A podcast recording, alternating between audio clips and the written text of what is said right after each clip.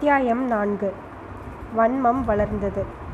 சோலைமலை சமஸ்தானத்திற்கு ஆங்கிலேயர் வந்து சேர்ந்த சமயம் சோலைமலை மகாராஜாவுக்கும் அந்த சமஸ்தானத்தை அடுத்திருந்த மாரணேந்தல் மகாராஜாவுக்கும் கொஞ்சம் மனத்தாங்கல்கள் ஏற்பட்டிருந்தது. எல்லை தகராறு காரணமாக ஏற்பட்ட மனத்தாங்கல்தான் மேற்படி தகராறில் இரண்டு மூன்று தடவை சோலைமலை வீரர்களை மாரணேந்தல் வீரர்கள் முறியடித்து துரத்தி எடுத்து விட்டார்கள் இதற்கு முக்கிய காரணம் மாரணேந்தல் மகாராஜாவின் மூத்த புதல்வனான யுவ மகாராஜா உலகநாத சுந்தரபாண்டிய தேவனின் துடுக்கும் அகம்பாவமும் தான் என்று தெரிய வந்தது சோலைமலை மகாராஜா தம்முடைய ஏக புதல்வியான பரிமள மாணிக்கவல்லி தேவியை மாரணேந்தல் இளவரசனுக்கு கல்யாணம் செய்விக்கலாம் என்று ஒரு காலத்தில் எண்ணியிருந்ததுண்டு.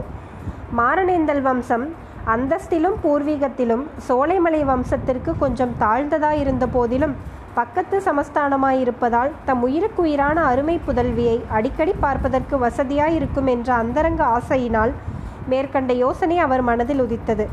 ஆனால் அந்த எண்ணமெல்லாம் இப்போது அடியோடு மாறிவிட்டது.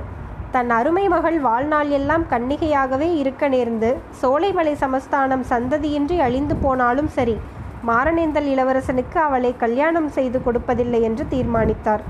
தம்மை அவமதித்த மாரணேந்தல் மகாராஜாவையும் அவருடைய மகனையும் பழிக்கு பழி வாங்கி அந்த வம்சத்தையே பூண்டோடு அழித்து விட வேண்டும் என்ற வன்மம் அவர் மனதில் தோன்றி வைரம் பாய்ந்து நாளுக்கு நாள் வளர்ந்து கொண்டே வந்தது. மாரணேந்தல் சமஸ்தானத்தை பற்றி சோலைமலை மகாராஜாவின் மனோநிலையை தெரிந்து கொண்ட அவருடைய வெள்ளைக்கார சிநேகிதர்கள் கொஞ்சம் கொஞ்சமாக அந்த வன்மத்திற்கு தூபம் போட்டு வளர்த்தார்கள். மாரணேந்தலை பழித்தீர்க்க தங்களுடைய உதவியை அளிக்கவும் முன்வந்தார்கள். இதன் பேரில் சோலைமலை மகாராஜாவுக்கும் கும்பேனியாருக்கும் சிநேக உடன்படிக்கை ஏற்பட்டது. ஒருவருடைய சிநேகிதர்களும் பகைவர்களும் மற்றவர்களுக்கு சிநேகிதர்கள் பகைவர்கள் என்று யுத்தம் நேர்ந்தால் ஒருவருக்கொருவர் சகாயம் செய்து கொள்ள வேண்டும் என்றும் முக்கியமாக மாரணிந்தல் வம்சத்தின் கொட்டத்தை அடக்க சோலைமலை மகாராஜாவுக்கு கும்பனியார் உதவி செய்வார்கள் என்றும் உடன்படிக்கையில் கண்டிருந்தது. அதற்கு பதிலாக சோலைமலை சமஸ்தானத்தில் கும்பனியாருக்கு சிற்சில விசேஷ உரிமைகளும் சலுகைகளும் அளிக்கப்பட்டன. இந்த செய்திகள் எல்லாம் மாரணேந்தல் யுவராஜாம் உலகநாத தேவனுக்கு தெரிய வந்தபோது அந்த இளங்காளையின் அகம்பாவமும் வாய்த்துடுக்கும் பன்மடங்கு அதிகமாயின. சோலைமலை ராஜாவை பற்றி அவன் நாலு பேர் முன்னிலையில் பகிரங்கமாக அவதூறு சொல்லவும் பரிகாசமாய் பேசவும் ஆரம்பித்தான்.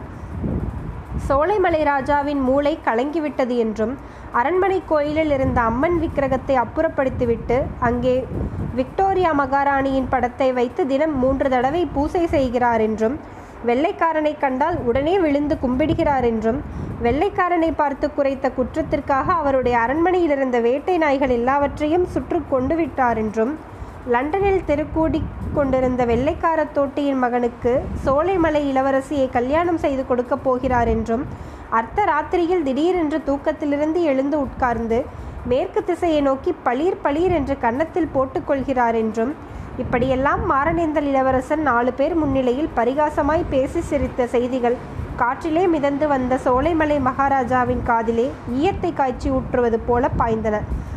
மேற்படி செய்திகளால் எல்லாம் மகாராஜா வீரராமலிங்க தேவருக்கு தம்முடைய புதிய சிநேகிதர்களான வெள்ளைக்கார துறைகள் மீதோ கும்பனி சர்க்கார் மீதோ கோபம் வரவில்லை.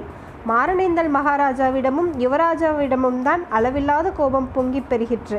அவர்களை நினைக்கும் போதெல்லாம் அவர் ரகசிய ராவணன் சூரபத்ரன் முதலிய ராட்சசர்களுடைய சுபாவத்தை அடைந்த அவர்களை கண்ட துண்டமாக வெட்டி கொன்றுவிட வேண்டுமென்றும் என்பதாக அளவு கடந்த வெறி கொள்ளத் தொடங்கினார். உரிய காலத்தில் சோலைமலை மகாராஜாவுக்கு தமது மனோரதத்தை நிறைவேற்றிக் கொள்வதற்கான சந்தர்ப்பம் கிடைத்தது. ஏதோ ஒரு வியாஜ்யத்தை வைத்துக்கொண்டு கும்பனியாரின் படைகள் மாரணேந்தல் கோட்டையை தாக்கின. அந்த படைகளில் சோலைமலையன் மகாராஜாவின் வீரர்களும் சேர்ந்து கொண்டிருந்தார்கள் என்று சொல்ல வேண்டியதில்லை. மாரணேந்தல் வீரர்கள் கோட்டைக்குள்ளே இருந்து ஒப்பற்ற வீரத்துடனே போர் புரிந்தார்கள். ஆனாலும் கும்பனிக்காரர்கள் கொண்டு வந்திருந்த நெருப்பை கக்கும் பீரங்கிகளுக்கு முன்னால் எந்த கோட்டைதான் அதிக காலம் தாக்குப்பிடித்து நிற்க முடியும்? எத்தகைய வீரர்கள் தான் எதிர்த்து நிற்க முடியும்? கோட்டை விழுந்தது விழுவதற்கு முன்னால் மாரணேந்தல் மகாராஜா தம் மூத்த புதல்வனான இளவரசனை கூப்பிட்டு குழந்தாய் இனிமேல் நம்பிக்கைக்கு இடமில்லை. மாரணேந்தல் வம்சம் விளங்குவதற்கு நீ ஒருவனாவது பிழைத்திருக்க வேண்டும். கோட்டையின் ரகசிய வழியின் மூலமாக தப்பி ஓடி சில காலம் தலைமறைவாக இருந்து கொள். தக்க சந்தர்ப்பம் பார்த்து அந்த சோலைமலை ராட்சசனையும் அவனுக்கு துணையாக வந்த வெள்ளை மூஞ்சி குரங்குகளையும் பழிவாங்கு என்று சொல்லி அவ்விதமே அவனிடம் வாக்குறுதியும் பெற்றுக்கொண்டார் பதிலுக்கு இளவரசன் அப்பா நீங்களும் எனக்கு ஒரு வாக்குறுதி தர வேண்டும். நான் கோட்டையிலிருந்து வெளியேறிய பிறகு சண்டையை நிறுத்திக் கொள்ளுங்கள். வீரப்போர் புரிந்து தோல்வியடைவதில் அவமானம் ஒன்றுமில்லை. சோலைமலை மகாராஜா எப்படியும் இந்த நாட்டிலே பிறந்து வளர்ந்தவர். பழைய மறவர் பெருங்குடியை சேர்ந்தவர். தங்களையும் தங் குடும்பத்தாரையும் அந்நியர்களாகிய வெள்ளைக்காரர்கள் அவமதிப்பதாக நடத்துவதற்கு அவர் சம்மதிக்க மாட்டார். நமக்கும் ஒரு காலம் கூடிய சீக்கிரத்திலே வந்து தீரும். வடதேசத்திலே இந்த வெள்ளை மூஞ்சிகளை நாட்டை விட்டு துரத்துவதற்காக அநேக பெரிய பெரிய மகாராஜாக்களும் நவாப்களும் சேர்ந்து யோசனை செய்து வருகிறார்களாம். அவர்களிடம் போய் நானும் சேர்ந்து கொள்கிறேன். பெரிய படை சேர்த்து கொண்டு திரும்பி வருகிறேன். அதுவரையில் தாங்கள் பொறுமையுடன் நிற்க வேண்டும் என்று கேட்டுக்கொண்டான். தந்தை அதற்கு சரியான பதில் சொல்லாமல் சமயோசிதம் போல் பார்த்து கொள்கிறேன். எங்களை பற்றி கவலைப்படாதே நீ உடனே புறப்படு என்றார். வெளிப்பகைவர்களிடம் சிறிதும் கருணையை எதிர்பார்க்க முடியாது எனும் உண்மையை வயது முதிர்ந்த மாரணேந்தல் மகாராஜா அறிந்திருந்தார். ஆனால் அந்த சமயம் அதை பற்றி தம் குமாரனிடம் வாக்குவாதம் செய்ய அவர் விரும்பவில்லை. மாரணேந்தல் இளவரசன் கோட்டையின் ரகசிய வழியாக அன்றிரவே வெளியேறினான்.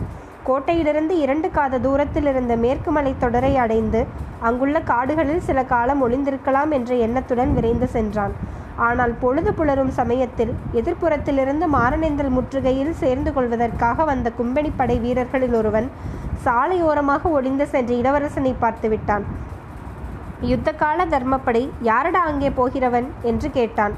அவனுக்கு மறுமொழி சொல்லாமல் இளவரசன் காட்டுள்ளே புகிந்து ஓடினான். கும்பினி வீரர்களின் சந்தேகம் அதிகமாயிற்று.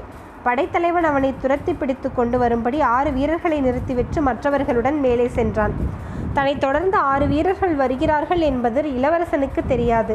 மாரணேந்தல் இளவரசன் என்பதாக தெரிந்து கொண்டு ஒரு பெரிய படை தன்னை தொடர்ந்து வருவதாகவே நினைத்தான்.